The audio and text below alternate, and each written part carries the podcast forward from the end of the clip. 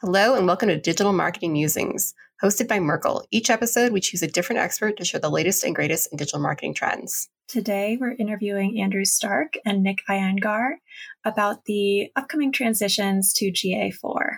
All right, let's get to it. I'm Gaia Reed. And I'm Andrew McCartney. And this is Digital Marketing Musings.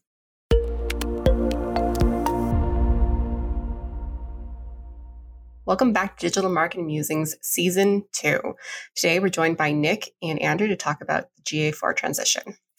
Nick Iyengar is a 15 plus year veteran of the digital analytics industry and VP of analytics at Merkle slash Cardinal Path, a, Merkle company, um, where he manages the Google Analytics line of business. Andrew Stark is a manager within Merkle's technology strategy team he focuses on answering and solving technology and data problems for many of our clients. Welcome to the show, guys. Thank Thanks you for having us. Happy to be here. We're happy to have you. So, today we are talking about the Google Analytics transition to GA4, a GA instance which was released in October of 2020. And there's an upcoming forced migration timeline by Google for ongoing data collection of July 1st of next year, 2023. So, why is this transitioning happening and and can you guys provide any any background for this? Yeah, I can probably start us off. I, I, think there's a lot of reasons why the GA4 transition is is happening and happening now, but I'd, I'd give sort of two big macro trends that are important to think about. Uh, the first is I think people tend to forget that like Google Analytics has actually been around for kind of a sneaky long time, um, and obviously it's gone through a lot of iterations and that kind of thing. But you know, Google Analytics is like 15 plus years old, and even the current version, or sort of the what soon to be legacy version of Google Analytics, has been around for like a full decade. And so, the way that product was built was built for a world where people used a full fledged laptop or, or desktop computer to browse websites alone and that was kind of like the only touch point that the consumer would have with the brand and so obviously like digital experiences have changed a lot right we've gone from being like highly web focused to web, app, connected devices, Internet of Things, all kinds of different ways that consumers can interact with brands. And we need a measurement platform that can sort of treat all of those equally, right? As opposed to being sort of web centric uh, with sort of this, this legacy baggage. Um, the other big thing I'd point to is slightly more recent development is just the rise of like the privacy aware consumer and then some of the knock-on effects that come from that right like legislatures and uh, you know regulatory bodies creating this sort of patchwork quilt of privacy regulation that's now being uh, being built out around the world. And so, you know, one of the reasons for for GA4 to come to the the forefront now is it has a lot of net new privacy controls that it, it, puts in the hands of marketers so that they can do the, the data collection and data activation that they want um, but do it in a way that's as as privacy safe as possible in a world where you know what privacy safe even means is kind of changing from from week to week and country by country. So, yeah, this move to sort of the multi-platform world as opposed to web only, and the rise of uh, the, sort of the need for for greater privacy controls, probably the two big macro trends. Andrew, I'm sure there's more to add. Anything else you want to call out? Yeah, I, I, would just double down on on the the regulatory concerns. I think even today I was reading articles uh, around uh, potentially Italy banning Google Analytics. Actually, so continues to change, right? And and that continue evolution continued evolution of the the regulatory landscape and and ultimately how measurement and, and attribution, all the things that Google Analytics does for us, uh, how that needs to fit into uh, that ever changing landscape. So a, a, lot of the the things that are changing within the platform are changing from sort of the legacy to this new GA4 paradigm have to deal with how things are calculated and, and making sure we're doing that in a compliant way or in a uh, in a way in which it is congruent with the expectations ultimately of the users uh, and, and, the individuals browsing these different uh, web properties or app properties or mobile web properties. That makes a lot of sense. So interesting. I am wondering how do marketers actually make this transition and specifically like what best practices should they be following or are there pitfalls or things for them to look out for? Like this doesn't seem like a small sort of ask to upgrade your analytics platform. So I am curious about that. Yeah, it's not a trivial undertaking, especially for let's say, you know, a global enterprise that potentially runs like multiple websites, multiple mobile apps, and that kind of thing. So, so yeah, it's it, it is a it is an undertaking to do that kind of lift and shift, right, from call it GA3, right, the previous generation, over to GA4. And I think you know one of the things right. that's that's served a lot of our clients well is just to like give yourself enough runway to to get it done right so even if you don't actually plan to use ga4 day to day for some of your kind of key use cases starting tomorrow you should still get ahead of the sort of implementation and and deployment process so that you're not frantically trying to do it when google pulls the plug, frankly, on the legacy product, right? And so um, it's not just that you want to beat the deadline, but you also want to beat the deadline with plenty of time to spare so that you're building up historical data, so that you're uh, like ironing out little issues that can happen when you redeploy an analytics platform and all that. So, you know, it's a, it's a big high level point, but I'd say one that applies like regardless of what industry you're in or what your use cases are for GA4 is start earlier than you think that you need to and then you'll enjoy the benefits of that over the next 12 months as we kind of sunset on on GA3 and start using GA4 more and more, kind of in parity with the, the previous product. Andrew, what about you? Anything else you want to call out? Yeah, getting ahead of it is, is certainly uh, the, the the first thing I, I would suggest. Um, yeah, I, I, think you touched on a, a, really important point there, Nick. You know, building up that historical data, building up that sort of muscle, uh, you know, when it comes to to the day-to-day operations of, of the new platform is is really critical. You don't want to be stuck in a, a place where um, you're in a, in a production mode and, you you have a bug and you're not you're not sure how to, to resolve that and, and it's the only uh, analytics suite that you have uh, available on your property. So um, really making sure that that you have that long runway, really making sure you know you're building up that historical data so you can find new ways of using the data that's ultimately available out of the platform. One other consideration that I think really is sort of universal is, you know, a lot of our clients who are transitioning to GA4, they, they come in with this expectation that like what they want is basically just to create a shot for shot remake of what they had in GA3 mm-hmm. and just drop it into GA4 land. And I think that that's a totally reasonable like starting point in terms of a, a needs assessment, right? Hey, we have this in GA3, we like it, let's make sure that we keep it. But there are a lot of aspects to GA4 that mean that you should maybe take a step back and say, like, what have our historical pain points with analytics been in general? What are we maybe not taking advantage of that we'd like to do better with? And in a lot of cases, you know, GA4 is going to offer some net new capabilities uh, to help you address those pain points or help you kind of mature in your practice area um, beyond what you could have done in the past. And so if you kind of limit yourself to only recreating what you've already had, certainly that that's good in one sense. You'll you'll make sure you're not missing anything uh, from the past, but you'll also kind of have those blinders on and not be able to kind of fully take advantage of the new platform. Two common questions I'm assuming we're we're getting from a lot of questions or, or uh, from a lot of clients are you both mentioned the need to build up historical data. Can you port over data from GA3 into your GA4 instance? And then the second question I'm guessing is when you fully switch over, is it easy to kind of like go back and look at the data in GA3, or is it just like a you flip the switch and it's all or nothing? Yeah, in terms of you know how you port the data, I guess the short answer would be no. You you can't just like take your GA3 data and drop it into GA4.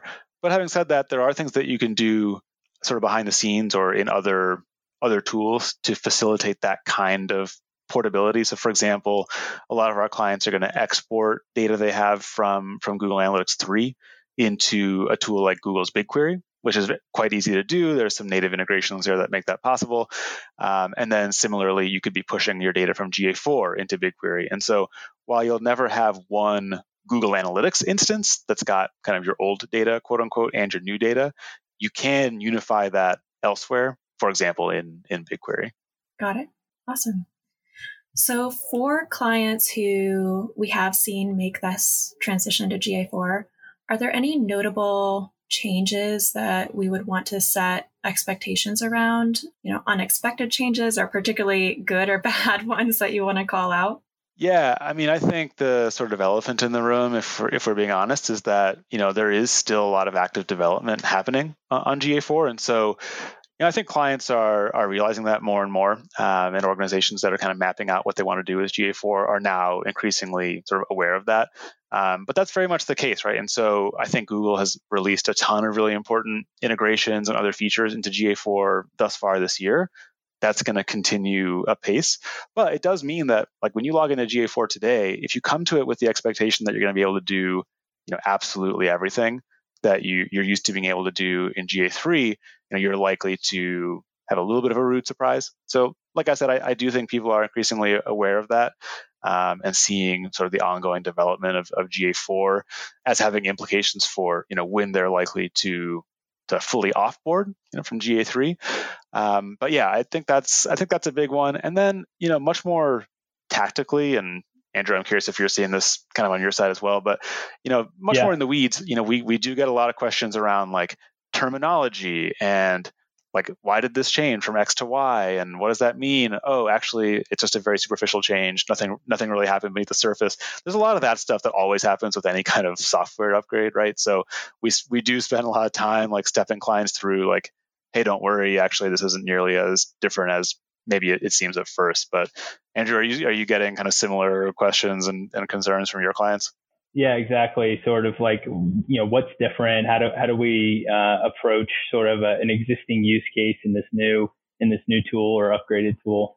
Um, one of the things I think was most interesting, you know, again, sort of reading the Google material and, and seeing what they're promising is, you know, this this idea that we're going to have an improved attribution, and, and you're like, well, given sort of the privacy regulations, you know, how how are they going to actually achieve that? So really trying to, to deep dive, and I think we'll hopefully get to that a little bit later, but really trying to deep dive into you know how Google envisions something a use case like attribution, which is you know how do we take all of the media that we have in, in the digital space and ultimately uh, you know use that uh, information and, and, attribute it to you know our conversion events that we're tracking on our site. So Google promises this improved attribution, but as Nick said, you know, it's a this ever evolving process and product to you know see ultimately how successful they'll be with uh, they'll they'll be with that in in in sort of this new uh, regulatory paradigm. The, the other thing that I think uh, is is quite interesting, and I you know I don't know if this is a, a huge shift from what GA3 was able to provide, but but this ability to, to measure using your own identifiers, right?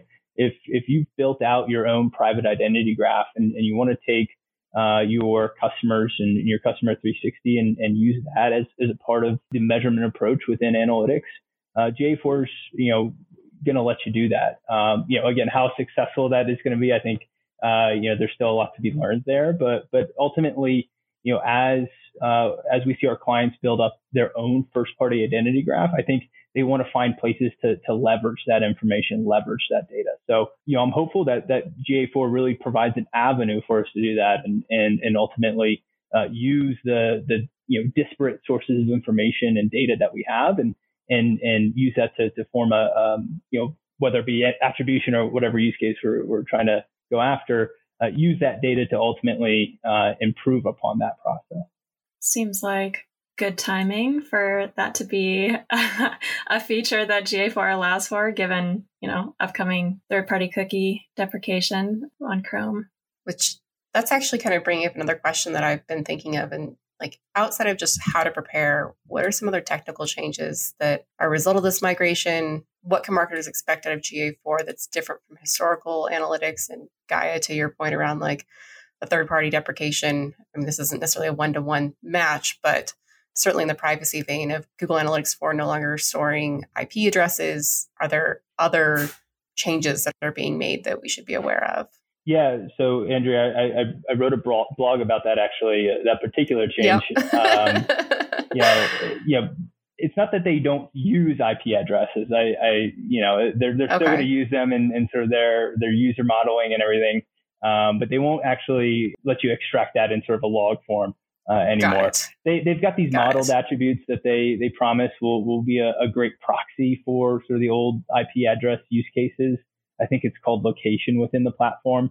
Uh, Nick, you can okay. correct me if I'm wrong there. But, you know, the, the basic idea, and, and it, this is definitely a theme within GA4, is that, you know, we have these hard data points that, you know, may or may not be available based off of the cookie preferences, as an example, of a particular user. So the transition to a lot of these, uh, what I'm calling modeled, what Google calls modeled attributes, what I'm calling modeled attributes, uh, basically taking uh, and using the data that they do have available. Um, so, for example, folks that have opted into cookies or opted into tracking and on, on apps and, and, you know, we've seen this with iOS and, and what have you, but using the data that they they do have available to create sort of the, the old term might be a lookalike model, but it, it's, it's a bit more involved than that, right? Uh, you know, Google obviously has a whole bunch of data available to them to, to really make these models, make these models sing and really work. This general approach to how do we, we have these two sort of, you know, separate groups, uh, folks that have opted into this tracking, opted into cookies and what have you, and then, and folks that have just not and said, nope, I'm going to use an ad blocker. I'm going to use, uh, you know, I'm going to decline the, the cookie pop up when that, when that comes up on the website. But, you know, really Google's promise to uh, maintain consistency across those two groups. And, and the way they've really approach that with GA4 is, is through these modeled attributes. And, and that even comes down to how Google is, is now going to think about user tracking and, and ultimately how they track individuals across the site. And, and again, with that attribution use case that I mentioned earlier, you know, how they, you know, track users.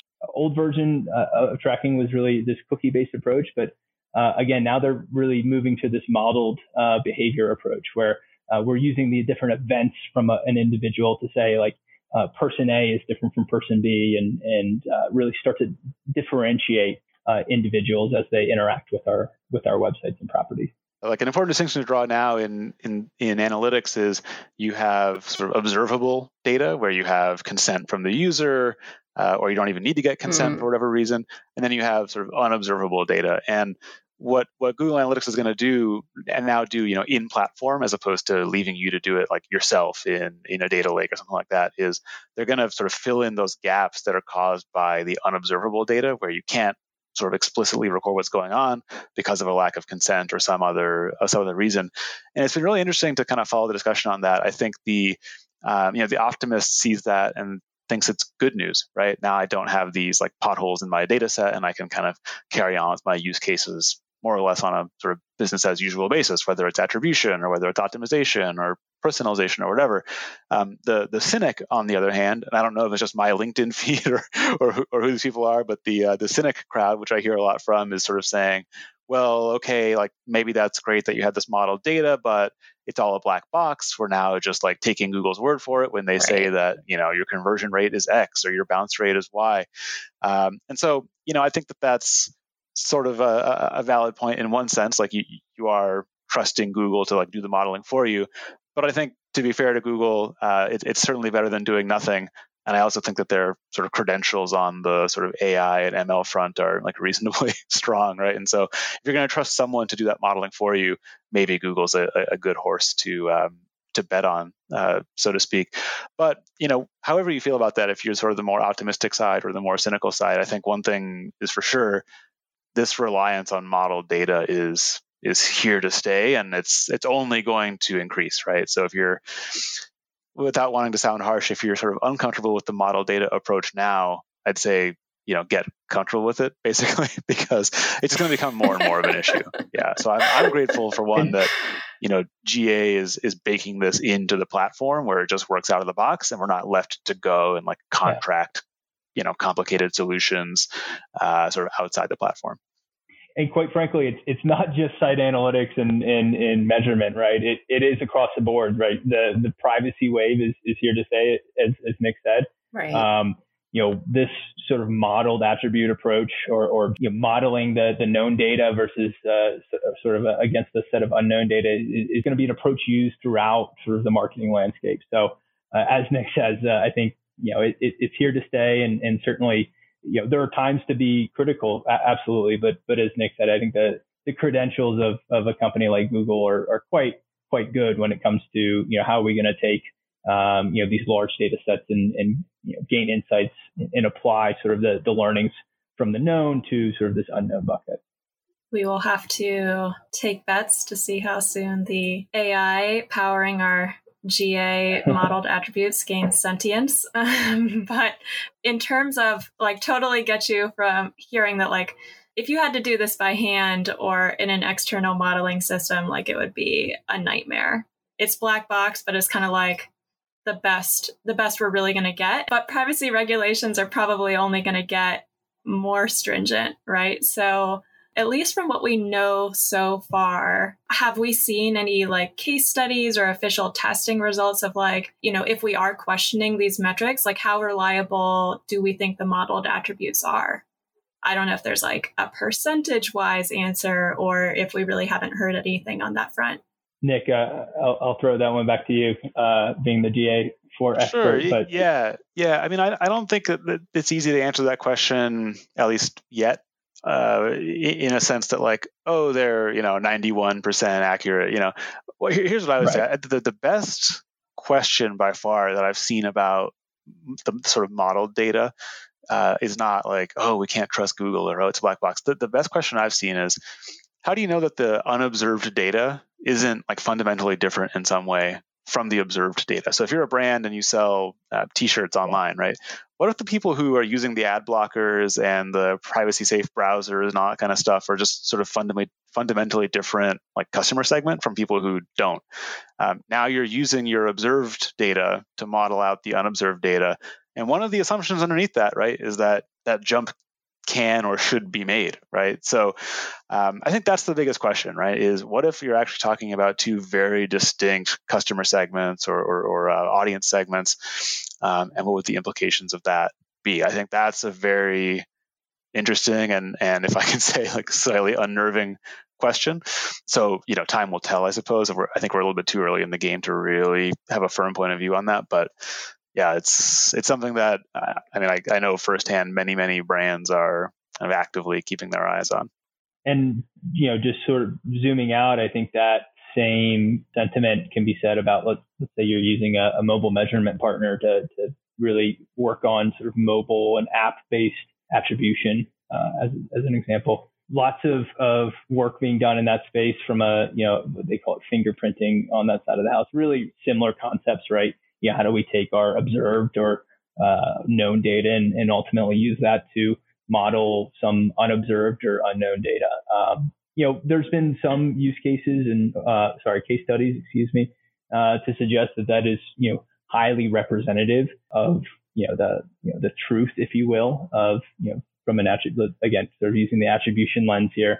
But yeah, I think Nick's point is is exactly right, and and quite frankly, I think you would you would uh, you know just on the face of it assume some difference between those populations. These are folks that are opting into whether it be a, a privacy safe browser or an ad blocker or declining cookies. Right? There's clearly some bias towards uh, you know not wanting to to have those trackers or or you know, put cookies on your browser. Right?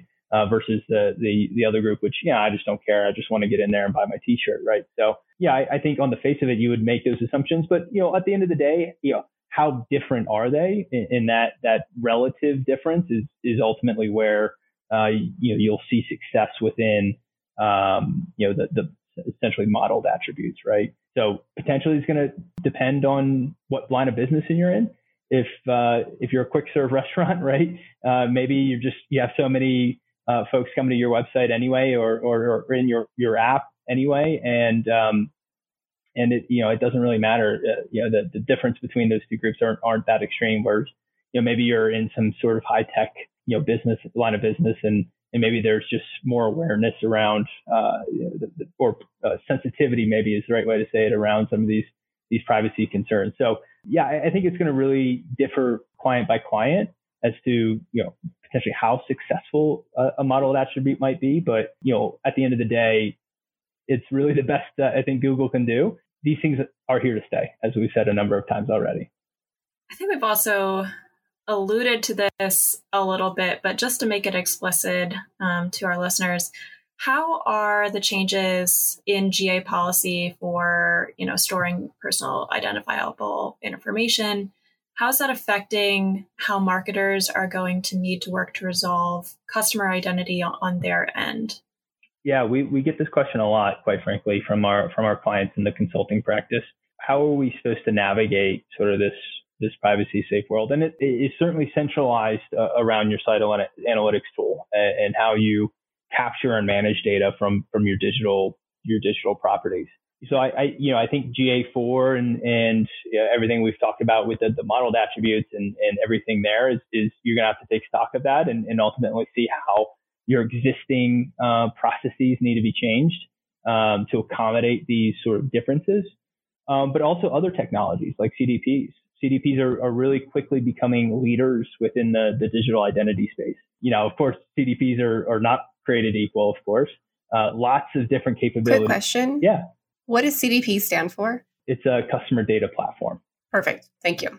Yeah. And for anyone not aware of them, can you give a, a, brief overview of like what they what they functionally provide for a company? Yeah, in fact, Gaia, that's exactly where I was going. I, I think not all CDPs are created equal, quite frankly. Yeah. It's an emerging space within sort of the digital platform world.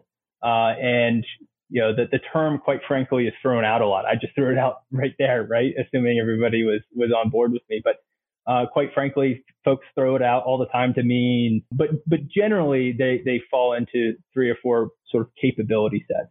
Um, sort of this orchestration and activation use case um, set of use cases, uh, and there's a group of CDPs that that do that really well.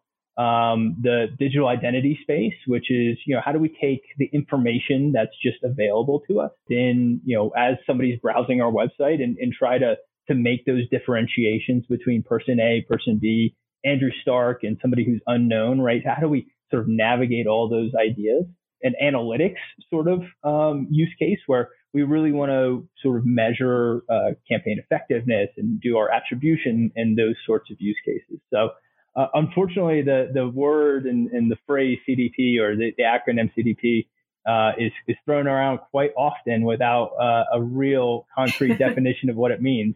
So I, I, think not all CDPs are created equal when it comes to the digital identity question. And really, there are some leaders in the space, you know, when it comes to CDPs and how, you know how to again how do we take that information that is available to us and ultimately form a, a clearer view of an individual. And that doesn't necessarily mean knowing who that person is, right? It could be an anonymous person, but we are still able to understand how they're interacting with with our, our website and, and you know, our different digital properties. It could be somebody that's known, somebody who's sort of logged in and raised their hand and said, Hey, I'm Andrew Stark. Uh, you know, I'm going to go put uh, a couple of t-shirts in my shopping cart if we can go back to that, uh, that business, right? Um, and, and, you know, you really under, you have a fundamental understanding of who that person is. But, um, you know, when it comes to the digital identity question, I think CDPs are, are really trying to uh, make their presence known as a tool of choice for marketers uh, in you know, resolving digital identity, or at the very least, collecting a set of data that would uh, support uh, that resolution. Uh, and lastly, we, you know, we have a, a capability that we, we call uh, digital customer recognition, or DCR. Uh, and it's becoming ever more important within our toolkit. DCR is essentially enabled through a series of tags, and you know these tags can be placed on websites, they can be placed on emails, uh, and you know, as these tags fire, they start collecting information about user sessions. And uh, again, sort of in conjunction with a, a, technology like a CDP, try to resolve that identity in real time. So uh, even if somebody hasn't logged in or if somebody hasn't uh, raised their hand and said, "Hey, this is who I am," uh, maybe there's uh, some underlying fundamental understanding of who that that user is, and, and we may be able to curate an experience around that, right? Personalize a web page or personalize an offer within an email. Uh, those kinds of things are, are really becoming quite important for clients as we as we talk to them.